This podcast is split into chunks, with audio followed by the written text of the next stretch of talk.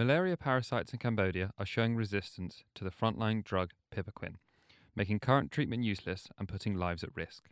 Dr. Roberto Amato and his team uncovered the genetic basis for this resistance.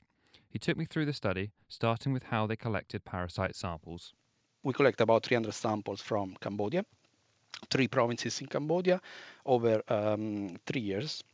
We sequence the genome of the parasites here at Sanger we did what we call genome-wide association study. So basically, we go through the genome of the parasite to see if there is any change which is associated with the uh, phenotype. Phenotype in this case, so what we measure are two different things. One is what is called IC50. Uh, basically, it's the amount of drug that you need to kill the parasite. The other phenotype uh, is coming from the patient. So we check after the treatment to see if the treatment was actually effective or not. Basically, if the person gets sick again with the same, exactly the same strain, meaning that after the drug, the, the parasite stayed in the body. Once collected, the parasite genome was sequenced to see if any mutations correlated with resistance. And what we found is that at least two markers came out.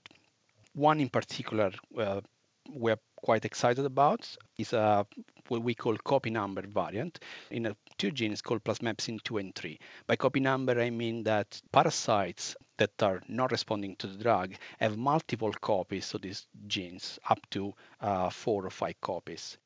Having multiple copies of plasmepsins not only protected the parasites from the drug outside the body, it led to poorer outcomes for patients.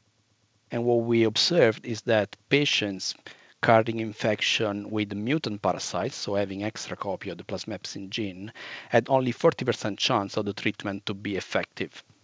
The success rate of the combination treatment against parasites with only one copy of this gene is around 95%. So, what does this gene normally do?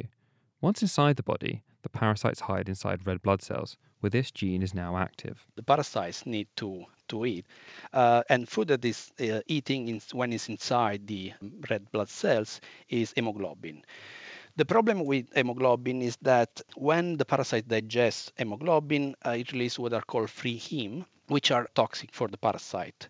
So it needs to detoxify heme, so basically making harmful for them. So plasmepsin are uh, two of a set of genes or set of proteins which are involved in this digestive process. Why does having multiple copies of this gene offer piperaquine resistance? It's a bit unclear how piperaquine works, so this is still early days. Uh, what people think is that piperaquine acts on the very same process um, plasmepsin are part of. So it's possible that having extra copy will allow the parasites to go through this digestive process in a more effective way and will possibly even balancing out the disruption caused by the drug. How do the findings here help us in the fight against malaria? You have a simple tool you can use to monitor how far resistance got and deploy at the regional level, for example, the best treatment. So you're more likely to you're deploying a treatment that is more likely to work in that specific area. And what treatment is likely to work against piperaquine resistant parasites? The good news is that what we observed is that parasites that are resistant to piperaquine are also seems to be uh, at molecular level, very least, um, to be sensitive to uh, drugs we've used in the past, which is mefloquine. So the hope there is that we could, for example, uh, alternate between two drugs, or like people are doing at the moment in some uh, provinces in Cambodia, even think about a triple um, combination therapy. That was Dr. Roberto Amato from the Wellcome Trust Sanger Institute in Cambridge, and the paper was published in Lancet Infectious Diseases.